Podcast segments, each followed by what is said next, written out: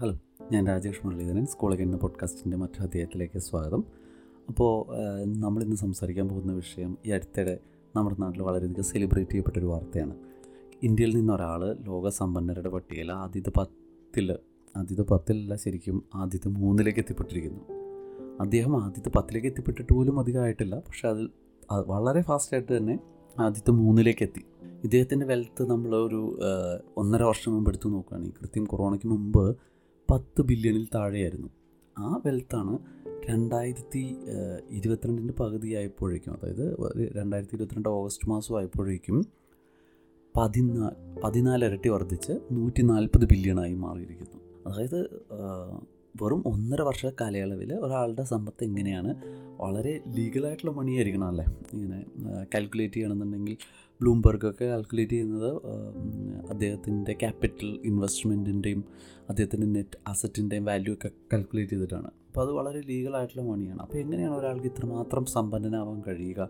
അതും ഇത്രയും ചെറിയ സമയത്ത്. അപ്പോൾ അതൊരു അത്ഭുതം ഉണ്ടാക്കുന്ന ഒരു കാര്യമാണ്. അപ്പോൾ ഈ ടോപ്പിക്കിനെ പറ്റി ഇന്ന് സംസാരിക്കാം എന്നാണ് ഞാൻ കരുതുന്നത്. ശരിക്കും പറഞ്ഞു കഴിഞ്ഞാൽ ഈ ന്യൂ ലിബറൽ ക്യാപിറ്റലിസ്റ്റ് സമൂഹത്തിൽ ഇത്ര സമയം കൊണ്ടേ സമ്പന്നനാവാൻ കഴിയൂ എന്നൊന്നും ഒരു നിയമവുമില്ല അപ്പം നീതിപൂർവമായിട്ടുള്ള അല്ലെങ്കിൽ സത്യസന്ധമായിട്ടുള്ള ഏത് ബിസിനസ് ചെയ്തിട്ടും ആർക്കും സമ്പന്നനാവാം. അദ്ദേഹത്തിന്റെ സമ്പത്ത് എത്ര മടങ്ങ് വേണമെങ്കിലും വർദ്ധിപ്പിക്കാം. അതിന് നാട്ടിൽ നിലനിൽക്കുന്ന നിയമ സംവിധാനങ്ങൾ അനുസരിച്ച് പ്രവർത്തിക്കണമെന്ന് മാത്രമേ ഉള്ളൂ. എനിക്ക് തോന്നുന്നു നമ്മുടെ നാട്ടിൽ മിക്കവർക്കും ഇദ്ദേഹത്തിന്റെ വെൽത്തിന്റെ വ്യാപ്തി മനസ്സിലാവില്ല. അത് മനസ്സിലാക്കാനായിട്ട് ഞാൻ സിമ്പിൾ ഒരു എക്സാമ്പിൾ പറയാം. ഇന്ത്യയിലെ ഏറ്റവും സമ്പന്നരായിട്ടുള്ള രണ്ട് പേരുടെ മൊത്തം സമ്പത്ത് എടുത്തു കഴിഞ്ഞാൽ ഇന്ത്യയുടെ മൊത്തം എക്കോണമിയുടെ അതായത് ഇന്ത്യയുടെ മൊത്തം എക്കോണമി ഒരു മൂന്ന് ട്രില്യൺ ആണെന്ന് പരിഗണിച്ചാൽ അതിന്റെ ഏകദേശം പത്ത് ശതമാനത്തോളം ഇവരുടെ മാത്രമാണ്. അതായത് ബാക്കി വരുന്ന ഇന്ത്യയിലെ ഈ രണ്ടു പേരുടെ വെൽത്ത് എന്ന് പറയുന്നത് ഇന്ത്യയിലെ ബാക്കി വരുന്ന മുഴുവൻ ജനങ്ങളുടെ വെൽത്തിന്റെയും പത്ത് ശതമാനം വരും. അപ്പോൾ സ്വാഭാവികമായിട്ടും ഈ രണ്ട് പേര് മൊത്ത സമ്പത്തിന്റെ പത്ത് ശതമാനം ഹോൾഡ് ചെയ്താൽ ഇതുപോലെ മറ്റ് സമ്പന്നരും ഉണ്ടാവുമല്ലോ. ചിലപ്പോൾ അവർ ആദ്യത്തെ പത്തിലുണ്ടാവുന്നവരായിരിക്കില്ല. പക്ഷേ ആദ്യത്തെ ആയിരത്തിലുള്ളവരുടെ മൊത്ത സമ്പത്ത് എടുത്തു കഴിഞ്ഞു കഴിഞ്ഞാൽ ഈ പത്ത് ശതമാനം എന്ന് പറഞ്ഞത് ഇരുപതോ മുപ്പതോ ശതമാനത്തിലേക്ക് ഉയരും. അതുപോലെ ആദ്യത്തെ ഒരു ശതമാനം ആദ്യത്തെ ഒരു ശതമാനം അതിസമ്പന്നരെ എടുത്തു കഴിഞ്ഞാൽ ഇന്ത്യയുടെ മൊത്തം വെൽത്തിന്റെ അൻപതോ അറുപതോ ശതമാനം വരും. അതായത് ബാക്കി വരുന്ന നാൽപ്പത് ശതമാനം കൊണ്ട് വേണം ഇന്ത്യയിലെ പൊതുജനങ്ങൾ അതായത് സാധാരണക്കാരായിട്ടുള്ള ജനങ്ങൾ അതിസമ്പന്നരെ മാറ്റി നിർത്തിയാൽ ബാക്കിയുള്ള ബഹുഭൂരിപക്ഷം വരുന്ന ബഹുഭൂരിപക്ഷം വരുന്നില്ല മൃഗീയ ഭൂരിപക്ഷം വരുന്ന തൊണ്ണൂറ്റൊമ്പത് പോയിന്റ് ഒമ്പത് ഒമ്പത് ശതമാനം വരുന്ന ഇന്ത്യയിലെ പാവപ്പെട്ട ദരിദ്ര നാരായണന്മാർ ജീവിക്കുന്നത് ഈ പറയുന്ന ഇന്ത്യയുടെ മൊത്തം വെൽത്തിന്റെ ഈ മൂന്ന് ട്രില്യൺ എക്കോണമിയുടെ നാൽപ്പത് ശതമാനം കൊണ്ടാണ്. അതുകൊണ്ടാണ് നമ്മളുടെ സാധാരണക്കാരുടെ പെർ ക്യാപിറ്റൽ ഇൻകം എന്ന് പറയുന്നത് ശ്രീലങ്കയുടെ ഇതിന് പോലും താഴെയായിട്ട് അല്ലെങ്കിൽ ബംഗ്ലാദേശിനേക്കാളും താഴെയായിട്ട് ഇന്ത്യയിലെ പെർ ക്യാപിറ്റൽ ഇൻകം നിൽക്കുന്നത്. നമുക്കപ്പോൾ എങ്ങനെയാണ് ഈ അതിസമ്പന്നർ വീണ്ടും വീണ്ടും അതിസമ്പന്നരാകുന്നത് എന്നൊന്ന് പരിശോധിക്കാം. അതിനു മുന്നേ നമുക്ക് കുറച്ച് സാമ്പത്തിക ബേസിക് എക്കണോമിക്സ് പരിശോധിക്കേണ്ടതുണ്ട്. ഈ നമ്മുടെ സമൂഹത്തിലൊക്കെ അല്ലെങ്കിൽ പൊതുവിൽ ഈ പറയുന്ന വളർന്നുകൊണ്ടിരിക്കുന്ന അല്ലെങ്കിൽ വളർന്ന ഓൾറെഡി വളർന്ന സമൂഹമൊക്കെ ഒരു ന്യൂ ലിബറൽ സാമ്പത്തിക ക്രമത്തിലാണ് കഴിഞ്ഞ പത്തോ നാൽപ്പതോ കൊല്ലമായിട്ട് പോയിക്കൊണ്ടിരിക്കുന്നത്. അപ്പോൾ ഈ ന്യൂ ലിബറൽ സാമ്പത്തിക ക്രമത്തിൽ മാർക്കറ്റാണ് എല്ലാം നിയന്ത്രിക്കുന്നത്. അപ്പോൾ ഗവൺമെന്റിന്റെ ഇടപെടലുകൾ പരമാവധി കുറയ്ക്കുകയും മാർക്കറ്റിന് വിട്ടുകൊടുക്കുകയാണ് എല്ലാ കാര്യങ്ങളും. അതായത് ഒരു മാർക്കറ്റ് തന്നെ ഈ സിസ്റ്റത്തെ കറക്റ്റ് ചെയ്തോളും എന്നുള്ളതാണ് അതിന്റെ അടിസ്ഥാന തത്വം. അതായത് ഏതെങ്കിലും ഒരു സാധനത്തിന് ഡിമാൻഡ് കൂടുന്നതിനനുസരിച്ചിട്ട് ആ, സാധനത്തിന്റെ വില വർദ്ധിക്കുന്നു. അതിന്റെ സപ്ലൈ കുറഞ്ഞു കഴിഞ്ഞാൽ വീണ്ടും അതിന്റെ വില വർദ്ധിക്കും. അപ്പോൾ വില വർദ്ധിക്കുന്ന സാധനത്തിന് കൂടുതൽ സപ്ലൈ ഉണ്ടാക്കാനായിട്ട് കോമ്പറ്റേറ്റീവ് ആയിട്ടുള്ള കമ്പനികൾ ശ്രമിക്കും. അപ്പോൾ ആ ശ്രമത്തിന്റെ ഭാഗമായിട്ട് ഇതിന്റെ വില വീണ്ടും താഴേക്ക് വരും. അപ്പോൾ അങ്ങനെ ഒരു കോമ്പറ്റേറ്റീവ് ആയിട്ടുള്ള ഒരു എൻവയോൺമെന്റിൽ സാധനത്തിന്റെ വില കൂടാതെ നിർത്താനും മാത്രമല്ല സമൂഹത്തിൽ ഇതൊരു ഇക്ലൂബ്രിയം രൂപപ്പെടാനുമായിട്ട് ഈ ന്യൂ ലിബറൽ സാമ്പത്തിക നയങ്ങൾ സഹായിക്കും എന്നുള്ളതാണ് പറയുന്നത്. പക്ഷേ അതൊരു ശരിക്കും ഒരു മിത്താണെന്നാണ് എനിക്ക് എന്റെ വ്യക്തിപരമായിട്ടുള്ളൊരു തോന്നൽ കാരണം എന്താണെന്ന് വെച്ചാൽ ഇപ്പോൾ ഒരു സിമ്പിൾ എക്സാമ്പിൾ പറയുകയാണെന്നുണ്ടെങ്കിൽ ഇതിന്റെ തന്നെ ഒരു വേറൊരു രൂപമാണ് ഗവൺമെന്റ് ഒരു മിനിമം വേജ് തീരുമാനിച്ചു എന്ന് കരുതുക. നമ്മുടെ നാട്ടിൽ ഒരു ദിവസം ഒരാൾ ജോലി ചെയ്യുന്ന ഒരാൾക്ക് മിനിമം കൊടുക്കേണ്ടത് മിനിമം രണ്ടായിരം രൂപയാണ് എന്ന് നിജപ്പെടുത്തി എന്ന് കരുതുക. അത് ഈ ന്യൂ ലിബറൽ എക്കണോമിക്സ് അനുസരിച്ചിട്ട് ഈ പറയുന്ന കോർപ്പറേറ്റ്സുകളോ അല്ലെന്നുണ്ടെങ്കിൽ പൊതുവെ ഈ പറം സമൂഹങ്ങൾ അക്സെപ്റ്റ് ചെയ്യില്ല. കാരണം എന്താണെന്ന് വെച്ചാൽ അവർ പറയുന്നത് മാർക്കറ്റ് തീരുമാനിക്കും. അതായത് ഡിമാൻഡ് അനുസരിച്ച് ഇപ്പോൾ ഒരു ജോലിക്ക് കൂടുതൽ ജോലിക്ക് ആളെ ആവശ്യമുണ്ടെന്നുണ്ടെങ്കിൽ അല്ലെങ്കിൽ ആ ജോലിക്കാരന് അത്ര അത്യാവശ്യമാണെന്നുണ്ടെങ്കിൽ ഓട്ടോമാറ്റിക്കലി തന്നെ ശമ്പളം വർദ്ധിക്കും. ഗവൺമെന്റ് മിനിമം വേജ് എന്നുള്ളൊരു സംഭവം ക്രിയേറ്റ് ചെയ്ത് കഴിഞ്ഞാൽ ജോലി വളരെ കുറവ് വേജുള്ള സ്ഥലത്തേക്ക് മൂവ് ചെയ്യപ്പെടാം. അപ്പോൾ ഇവിടെ തൊഴിലില്ലായ്മ കൂടാം. അപ്പോൾ അതനുസരിച്ച് എക്കോണമിയിലുള്ള ഇമ്പാക്റ്റ് ഉണ്ടാവും. അപ്പോൾ ആൾക്കാരെ മേടിക്കാനുള്ള ശേഷി കുറയും. അപ്പോൾ എക്കോണമിയിൽ ഡീഗ്രോത്ത് ഉണ്ടാവും എന്നാണ് പറയുന്നത്. ഇനി നമുക്ക് മൂന്നാമതൊരു എക്സാമ്പിൾ കൂടി പരിഗണിക്കാം. ഇപ്പോൾ നമ്മുടെ നാട്ടിലെ വേതനത്തിന്റെ കാര്യം തന്നെ എടുക്കാം. എല്ലാ ജോലികൾക്കും ഒരേ ശമ്പളമല്ല കിട്ടുന്നത്. അത് തമ്മിലുള്ള അന്തരം എന്ന് പറയുന്നത് വളരെ വലുതാണ്. ഒരു എഞ്ചിനീയർക്ക് കിട്ടുന്ന ശമ്പളമല്ല ഒരു ഡോക്ടർക്ക് കിട്ടുന്നത്. ഒരു ഡോക്ടർക്ക് കിട്ടുന്ന ശമ്പളമല്ല ഒരു ദിവസ വേതനക്കാരന് കിട്ടുന്നത്. ഒരു ദിവസ വേതനക്കാരന് കിട്ടുന്ന ശമ്പളമല്ല ഒരു ഗവൺമെന്റ് ഉദ്യോഗസ്ഥന് കിട്ടുന്നത്. അപ്പോൾ നമ്മൾ ഒരു ചോദ്യം ചോദിച്ചു കഴിഞ്ഞാൽ എന്തുകൊണ്ടാണ് ഈ ശമ്പളത്തിലുള്ള വ്യത്യാസം എന്ന് ചോദിച്ചാൽ ഈ ന്യൂ ലിബറൽ ക്യാപിറ്റലിസ്റ്റ് വ്യവസ്ഥയുടെ ആൻസർ ഉടനെ വരും. അവരപ്പം തന്നെ പറയുന്ന കാര്യമുണ്ട്. അവർ ചെയ്യുന്ന മൂല്യത്തിനനുസരിച്ച് ഒരാൾ ചെയ്യുന്ന പ്രവൃത്തിയുടെ മൂല്യത്തിനനുസരിച്ചാണ് അവർക്ക് കിട്ടുന്ന വേതനം തീരുമാനിക്കപ്പെടുക എന്ന് പറയുന്നത്. അത് ശുദ്ധമായ തെറ്റാണ്. വളരെ സിമ്പിളായിട്ടുള്ളൊരു എക്സാമ്പിൾ നമുക്ക് പരിശോധിക്കാം. ഇപ്പോൾ ഒരു ഡോക്ടറെ എടുക്കാം. അതുപോലെ തന്നെ മുനിസിപ്പാലിറ്റിയിൽ ജോലി ചെയ്യുന്ന ഒരു ക്ലീനിങ് തൊഴിലാളിയെ എടുക്കാം. ഇവർ തമ്മിലുള്ള ശമ്പളത്തിന്റെ വ്യത്യാസം ഇത്രയായിരിക്കും എന്ന് ഞാൻ പറയേണ്ടതില്ലല്ലോ. അപ്പോൾ അതിന് പറയുന്ന ഒരു കാര്യം എന്താണെന്ന് വെച്ചാൽ ഡോക്ടർ കൂടുതൽ മൂല്യം ഉൽപ്പാദിപ്പിക്കുന്നു. ഈ പറയുന്ന മുനിസിപ്പാലിറ്റിയിൽ ജോലി ചെയ്യുന്ന തൊഴിലാളി എന്ന് പറയുന്നതിന്റെ ഉൽപ്പാദിപ്പിക്കുന്നതിന്റെ മൂല്യം കുറവാണ് എന്നുള്ളതാണ്. നിങ്ങൾ വിശ്വസിക്കുന്നുണ്ടോ? ഈ ഡോക്ടറേക്കാൾ കുറ- കുറവ് മൂല്യമാണ് ഈ പറയുന്ന മുനിസിപ്പാലിറ്റിയിൽ ജോലി ചെയ്യുന്ന ആൾ ഉൽപ്പാദിപ്പിക്കുന്നതെന്ന്? തീർച്ചയായിട്ടും ഇല്ല. ഇനി കായികമായിട്ടെടുത്താൽ ഡോക്ടറേക്കാൾ ഒരു നൂറ് മടങ്ങെങ്കിലും മൂല്യമുള്ള ജോലിയായിരിക്കും ഈ മുനിസിപ്പാലിറ്റിയിലെ വേസ്റ്റ് മൂവ് ചെയ്യുന്നയാൾ ചെയ്യുന്നത്. ഇനി അദ്ദേഹം സമൂഹത്തിന് നൽകുന്ന വാല്യൂ ഇപ്പോൾ ഒരു ഡോക്ടറാണെങ്കിൽ ഒരു രോഗിയെ ചികിത്സിക്കുകയാണ് ചെയ്യുന്നത്. പക്ഷേ ഈ രോഗം വരാതെ നോക്കുന്ന കാര്യമാണ് ഈ മുനിസിപ്പാലിറ്റിയിലെ ആ ക്ലീനിങ് തൊഴിലാളി ചെയ്യുന്നത് അല്ലേ? മുനിസിപ്പാലിറ്റിയിലെ വേസ്റ്റ് എടുത്ത് മാറ്റിയില്ലെങ്കിൽ ആ, സിറ്റി തന്നെ നിശ്ചലമാവും. അവിടെ ഒരാൾക്കും അതിലൂടെ സഞ്ചരിക്കാൻ കഴിയില്ല. അവിടെ കൊതുകുകൾ വളരും പലതരം ബാക്ടീരിയകൾ വളരും. അപ്പോൾ പലതരം രോഗങ്ങളുണ്ടാവും. ഈ ഡോക്ടർ എത്ര ചികിത്സിച്ചാലും മാറാത്തത്ര രോഗികളുണ്ടാവാം.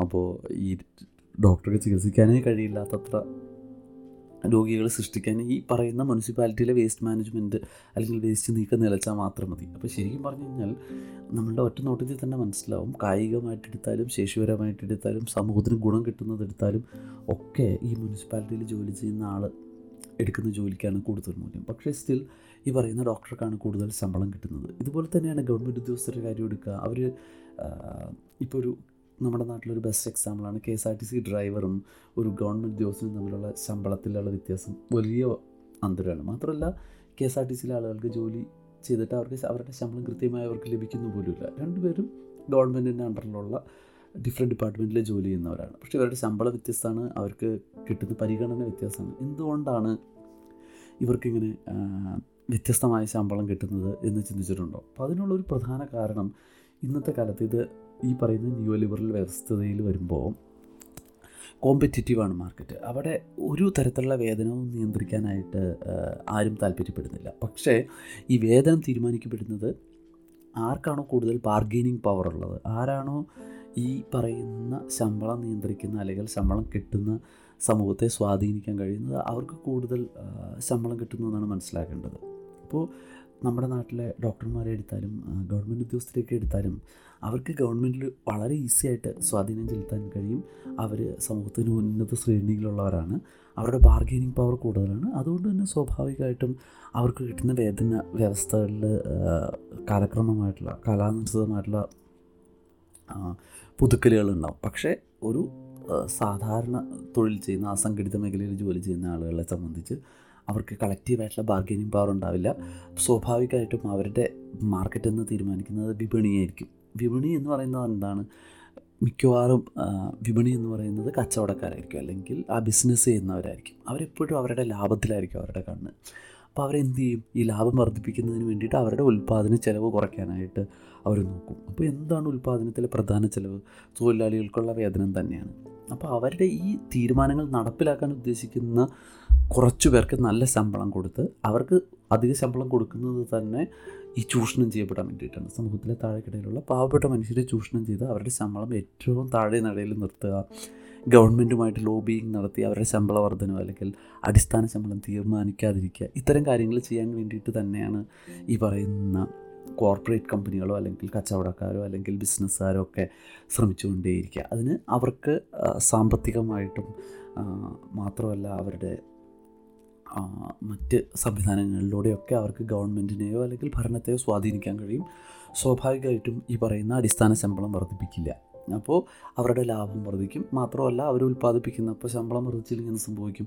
അവർ ഉൽപ്പാദിപ്പിക്കുന്ന സാധനങ്ങളുടെ വില അല്ലെങ്കിൽ അവർക്ക് കിട്ടുന്ന സാധനങ്ങളുടെ വില കുറഞ്ഞിരിക്കും. പക്ഷേ അവർക്ക് വിൽപ്പന നടത്തുന്ന സമയത്ത് ഇതൊന്നും പരിഗണിക്കേണ്ടതില്ല. അല്ലേ? അവർക്ക് കിട്ടിയ വിലയല്ല. സമൂഹത്തിന്റെ ആവശ്യം അനുസരിച്ചിട്ടായിരിക്കും ഈ സാധനം വാങ്ങുക. അപ്പോൾ അതിൽ ഒരുപാട് കോമ്പറ്റീഷൻ ഇല്ലെങ്കിൽ ഇപ്പോൾ ഒരു പെട്രോളിയം പോലെയുള്ള ഉൽപ്പന്നങ്ങളാണെന്നുണ്ടെങ്കിൽ പൊതുവിൽ ജനങ്ങൾക്ക് എളുപ്പത്തിൽ കിട്ടുന്ന സാധനമല്ല. അത് മാർക്കറ്റ് തീരുമാനിക്കുന്നതാണ് എവിടെ നിന്നാണ് വരുന്നതെന്നനുസരിച്ചിട്ട്.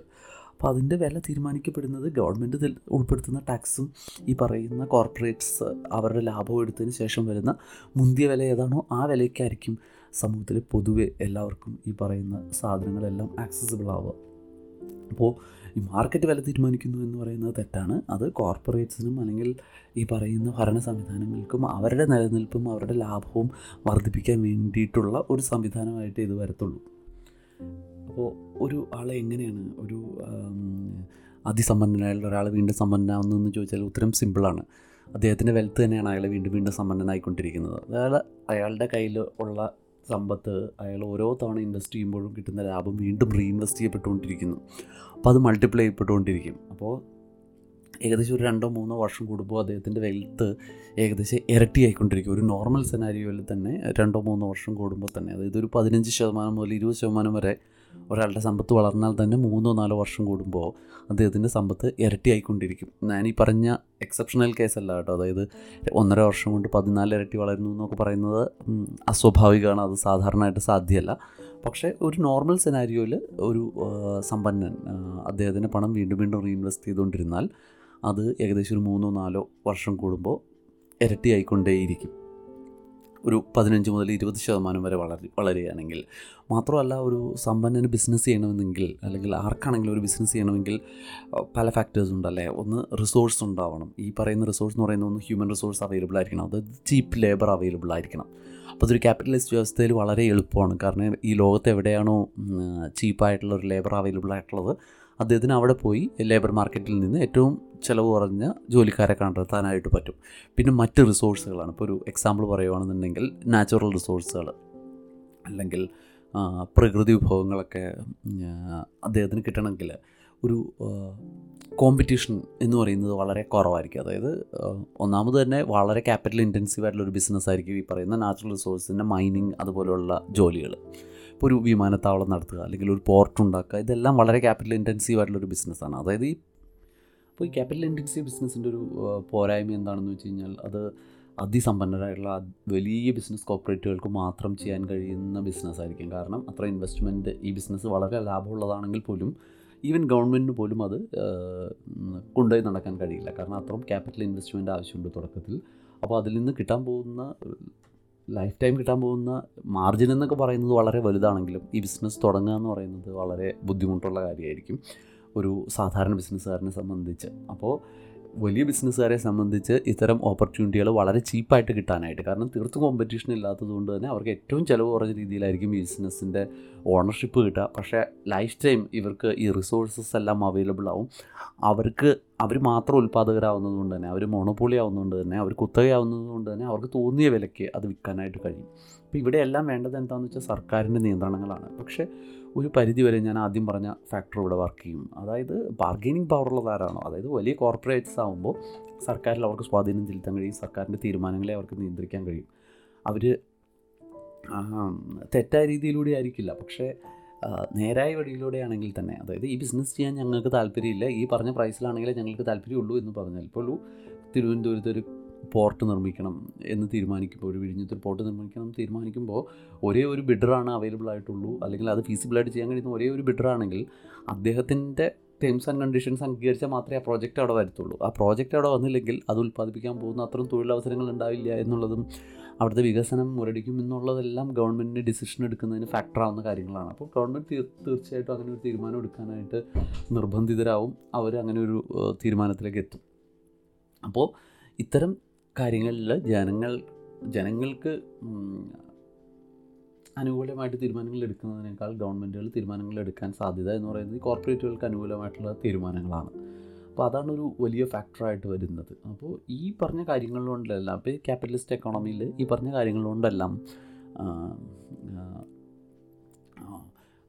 പണക്കാർ അതായത് അതിസമ്പന്നർ വീണ്ടും വീണ്ടും പണക്കാരായിക്കൊണ്ടിരിക്കും അതിസമ്പന്നരായിക്കൊണ്ടിരിക്കും പാവപ്പെട്ടവർ വീണ്ടും പാവപ്പെട്ടവരായിക്കൊണ്ടിരിക്കും. കാരണം ഇത്തരം പോർട്ടുകളൊക്കെ നിർമ്മിക്കണമെന്നുണ്ടെങ്കിൽ ചീപ്പ് ലേബർ അവൈലബിൾ ആയിട്ട് ഉണ്ടാവണം. ചീപ്പ് ലേബർ അവൈലബിൾ ആവണമെന്നുണ്ടെങ്കിൽ ഗവൺമെന്റ് മിനിമം വേജ് തീരുമാനിക്കരുത്. മാത്രമല്ല ഏറ്റവും കുറവ് വേജ് ഉള്ള സ്ഥലത്ത് നിന്ന് ആളുകളെ അവിടേക്ക് കൊണ്ടുവരാനും കഴിയണം. ഇപ്പോൾ ഇത്തരം കാര്യങ്ങളിലൊക്കെ ഗവൺമെന്റ് അവർക്ക് വളരെ ഉതകുന്ന തരത്തിലുള്ള തീരുമാനങ്ങളായിരിക്കും എടുക്കുക. ഇപ്പോൾ ഒരു സിമ്പിളായിട്ട് പറയുകയാണെന്നുണ്ടെങ്കിൽ ഇപ്പോൾ ഇന്ത്യയിലെ ഒരു ഇൻഡിവിജ്വൽ ടാക്സ് എടുത്തു കഴിഞ്ഞാൽ ഇൻകം ടാക്സ് എടുത്തു കഴിഞ്ഞാൽ ഇൻഡിവിജ്വൽസിന് ഏകദേശം മുപ്പത്തി മൂന്നോ അല്ലെങ്കിൽ നാൽപ്പത് ശതമാനം ടാക്സ് വരും. പക്ഷേ കോർപ്പറേറ്റ് ടാക്സ് എന്ന് പറയുന്നത് ഫ്ലാറ്റ് ഇരുപത്തഞ്ച് ശതമാനമാണ് ഇന്ത്യയിൽ അപ്പോൾ അതിന് ഗവൺമെന്റ് പറയുന്ന ന്യായം എന്താണെന്ന് വെച്ചാൽ ഈ ടാക്സ് ഉയർന്നു നിന്നാൽ ബിസിനസ്സുകൾ ഇന്ത്യയിലേക്ക് വരില്ല. അപ്പോൾ തൊഴിൽ കുറയും. അതനുസരിച്ച് ഇന്ത്യയുടെ ഉൽപ്പാദനം കുറയും.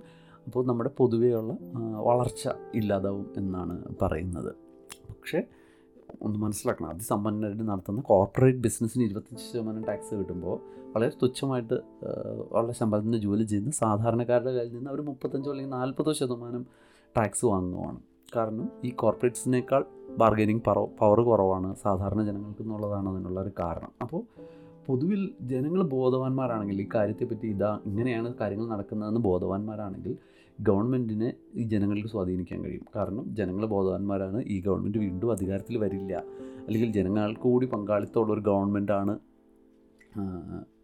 അധികാരത്തിലിരിക്കുന്നതെന്നുണ്ടെങ്കിൽ തീർച്ചയായിട്ടും ജനങ്ങൾ പറയുന്നത് കേൾക്കാൻ ഗവൺമെന്റ് തയ്യാറാവും. അല്ലെങ്കിൽ അവർ തിരിച്ച് അധികാരത്തിൽ വരില്ല എന്ന് അവർക്ക് നല്ല ബോധ്യം വരും. അപ്പോൾ ഈ ജനങ്ങൾക്ക് ഈ കാര്യത്തിലൊക്കെ നല്ല ബോധ്യം ഉണ്ടാവുന്നിടം വരെ ഇവരെ ചൂഷണം ചെയ്യപ്പെട്ടുകൊണ്ടേ ഇരിക്കാം ഇപ്പോൾ ജനങ്ങൾ മൊത്തം തീരുമാനിക്കുകയാണ് നമ്മുടെ മുനിസിപ്പാലിറ്റി ജോലി ചെയ്യുന്നവർ തീരുമാനിക്കുകയാണ്. ഡോക്ടർമാർക്ക് കിട്ടുന്ന ശമ്പളം കിട്ടാതെ ജോലി ചെയ്യില്ല.